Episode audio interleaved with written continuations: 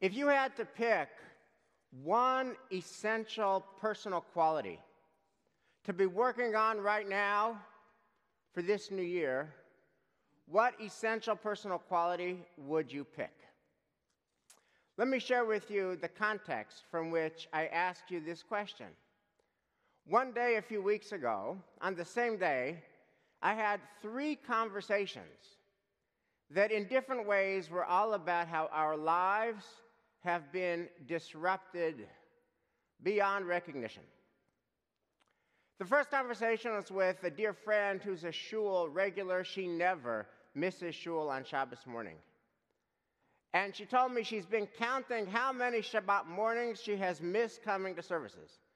And at the time we spoke, it had been 25 Shabbat mornings since she was last in this now empty Rabbi Chiel sanctuary. And she's marked off every one of those 25, and it has now been 28. The second conversation of disruption was with dear longtime friends at the shul, been members for a long time. They're not regular Shabbos morning shul goers. But they were talking about how much they love, love, love the energy of Rosh Hashanah. And how it is that people who aren't regular shul goers and people who have been away for the summer all come home to Temple Emanuel. And inside our building at 385 Ward Street, there is energy. And they've been sitting in the same seats, in the same pews, with the same friends for years. And they love that feeling. And now this year, they're going to be sitting on their sofa in their living room at home, alone, not going to be the same, they lamented. And the third conversation of disruption was with an anguished dad. And the dad is anguished because his teenage daughter is anguished. And she's anguished because she goes to the Newton high schools. And she had just learned that her full year was going to be remote learning, distance learning, online learning, virtual learning. And she doesn't like it. And she said in her words, My life is ruined. Ruined. I don't get to see my friends. I don't get to learn in person. I don't get to see my teachers. I don't get to do the stuff I like to do with the people I like to do it with my life is ruined. And this dad does not know how to love her through it. Now, every one of you watching at home, every one of you, by that I mean 100% of you, have your own version of disruption and what it looks like and how your life is not what it used to be like. Beginning with the fact that in the moment you're davening from your living room at home. And so it is in that context that I ask the question if you had to pick the single most important personal quality to be working on right now, what would you pick? And my colleague, Rabbi David Wolpe in Los Angeles, quotes the words of his late father, Rabbi Jerry Wolpe, who was a rabbi at Har Zion in Philadelphia. And Rabbi Jerry Wolpe used to say that the most important thing any of us can ever be working on is stamina. Stamina. Because Rabbi Jerry Wolpe said, we have to be good and strong and loving, not once, but continually. Now, those words were true when he said it. But Rabbi Jerry Wolpe lived and died before the pandemic. How much more true are those words now in week 28 and in month 7 and counting of the pandemic? So the question is where do we go to get ourselves some stamina? How should we think about stamina? And if we're feeling depleted and we're feeling like we're running low, how do we get ourselves some of that essential stamina. So I was speaking with my colleague Eliza about who is it in the Torah that most role models stamina.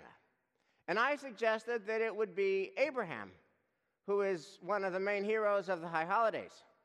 After all, Abraham is promised by God, Lech lecha, go to the land that I will show you, and I'm going to give you blessings.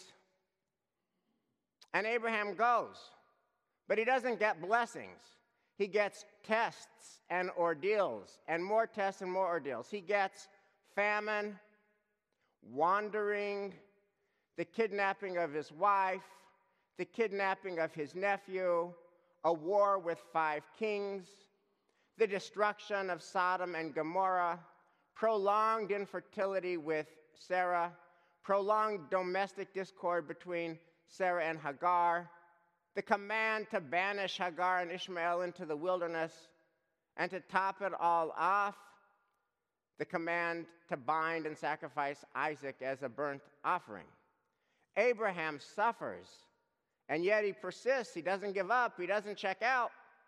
He must have had stamina. To which Eliza said, Yes, he persists and he suffers and he doesn't check out and he doesn't give up, and that's true.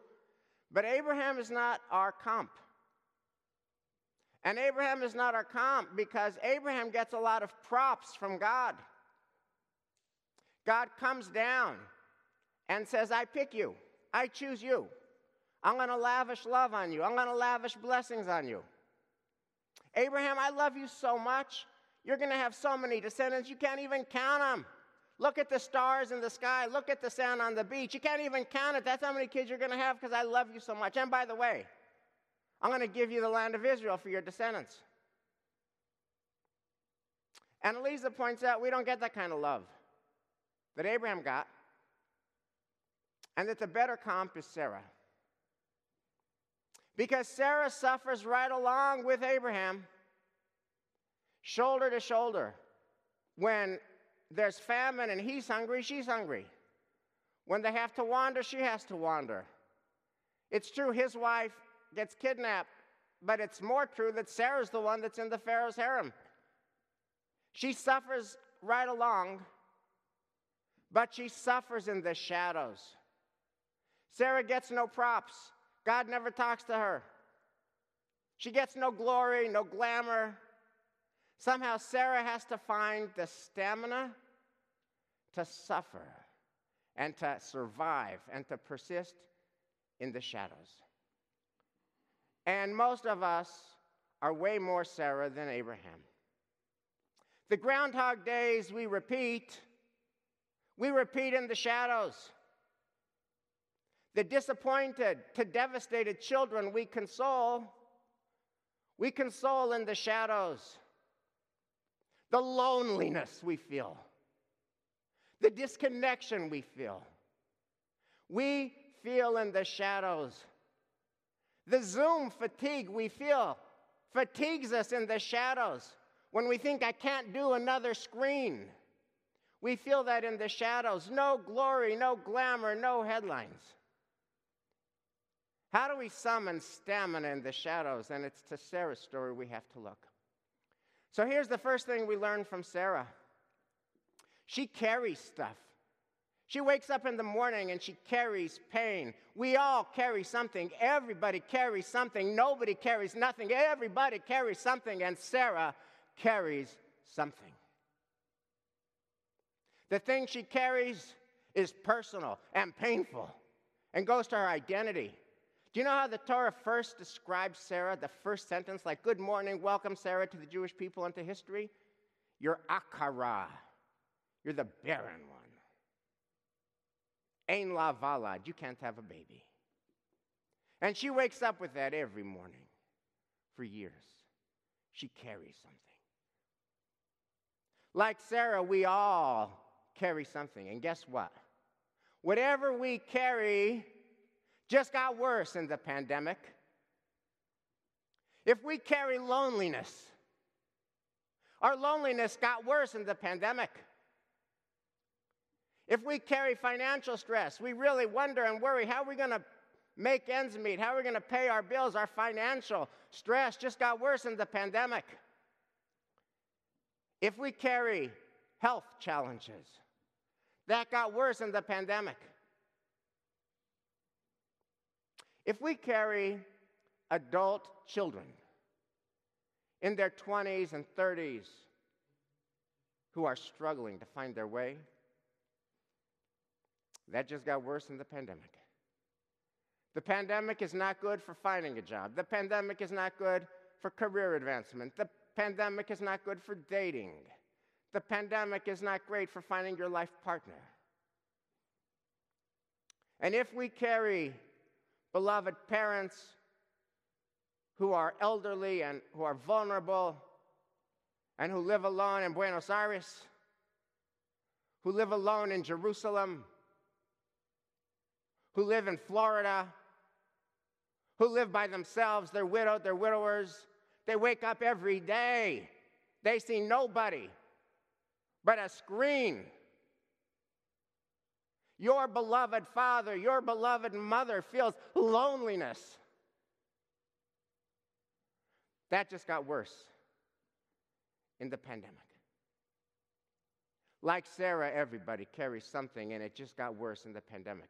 And here's what happens when that happens. And it happens to all of us. It happens to Sarah, it happens to all of us. We all have our days that are not our better days. We all have our moments that are not our proudest moments. We all do things we wish we never did. We all feel things we wish we never felt, but we do, and we can't help ourselves. We feel it, we did it. This happens to Sarah. She treats Hagar horribly, shamefully. Sarah, in her pain, carrying what she carries, harsh to Hagar. So harsh that Hagar chooses to run away. Can't take this anymore.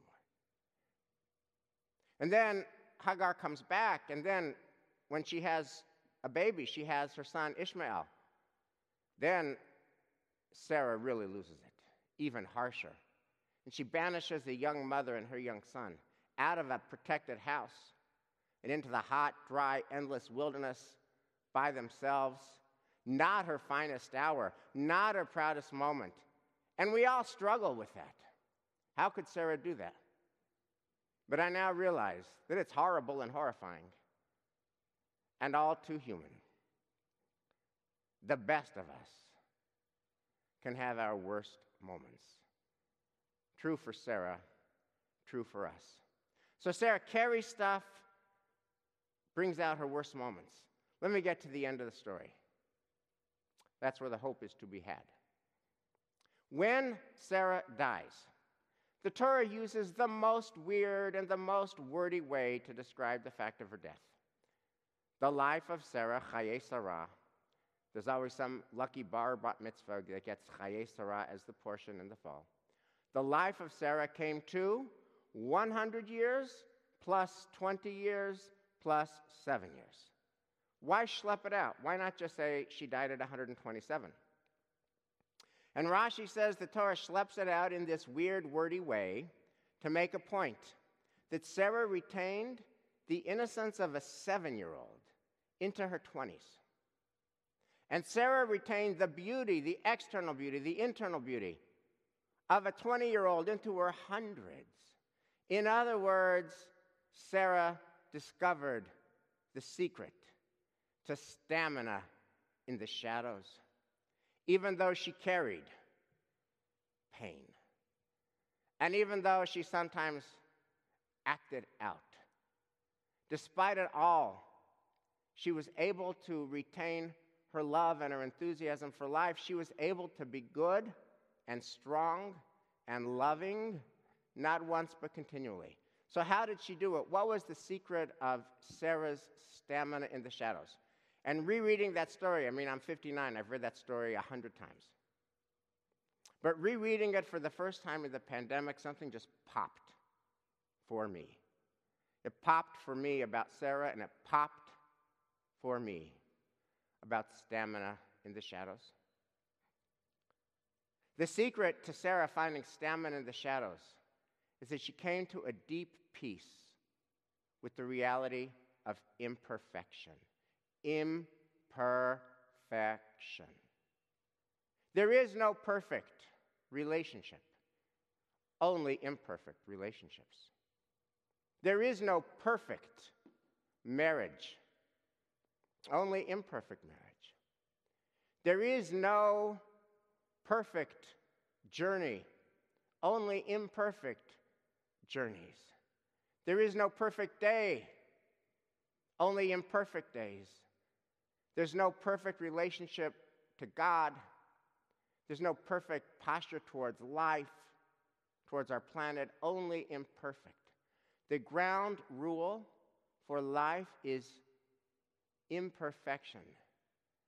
And Sarah got that. It's as if God said to Sarah, and it's as if God said to each and every one of us when we are in our mother's womb, right before the moment that we are conceived. God says to us, it's as if God says to us, Whoa, whoa, whoa, stop the music. Are you really sure you want to do this? Are you really sure you want to get born? Are you really sure you want to come into existence? Because if you do, this is the package. It's a package deal. Life, you're going to discover, is wondrous and sublime, fabulous. I mean, if you choose to come into this world, you are going to see sunrises and sunsets that are so beautiful. You're going to listen to symphonies that are stirring. You're going to read books, plays, and poems that are exhilarating. You're going to drink wine and eat meals with friends and family that just fill you with goodness. You're going to discover love. You're going to love love. You're going to experience the feeling of learning and growing and becoming an ever better version of yourself. You're going to discover the fulfillment of giving of yourself to others. You're going to discover how you can make the world better, and you're going to discover that contribution and do it, and that is going to make you feel deeply good. That's on the one hand. On the other hand is the catch pain always comes with, pain never goes away. When you're growing up, pain comes with. If you're lucky enough to find your life partner and you get married, pain comes with. If you're blessed to have children and you raise those children, pain comes with. If you're lucky enough to see grandchildren, pain comes with. If you're lucky enough to grow older, pain comes with. If you're lucky enough to grow old, pain comes with. If you're lucky enough to have loved, you will lose, and pain comes with. So here's the deal do you want to get born? The deal is and it's a package. Life is beautiful, and the pain comes with at the same time. Sarah says yes to that deal. And she comes to inherit a world that is full of glory and imperfection. She marries a husband who's a spiritual pioneer and a zealot. She goes on a journey that's full of adventure and impact and meaning and danger. Her life is full of beauty and full of imperfection at the same time. True for Sarah, true for us. If we want to discover the secret of stamina in the shadows, we have to get good. We have to get deeply good with the package deal. That life is full of beauty and full of imperfection, of pain that always comes with at the same time. But here's what's at stake. Here's what's at stake. If we can do that, we can find stamina in the shadows. If we can do that, we can be good and strong and loving, not once, but continually. And guess what? That's what we all need right now. Shana Tova.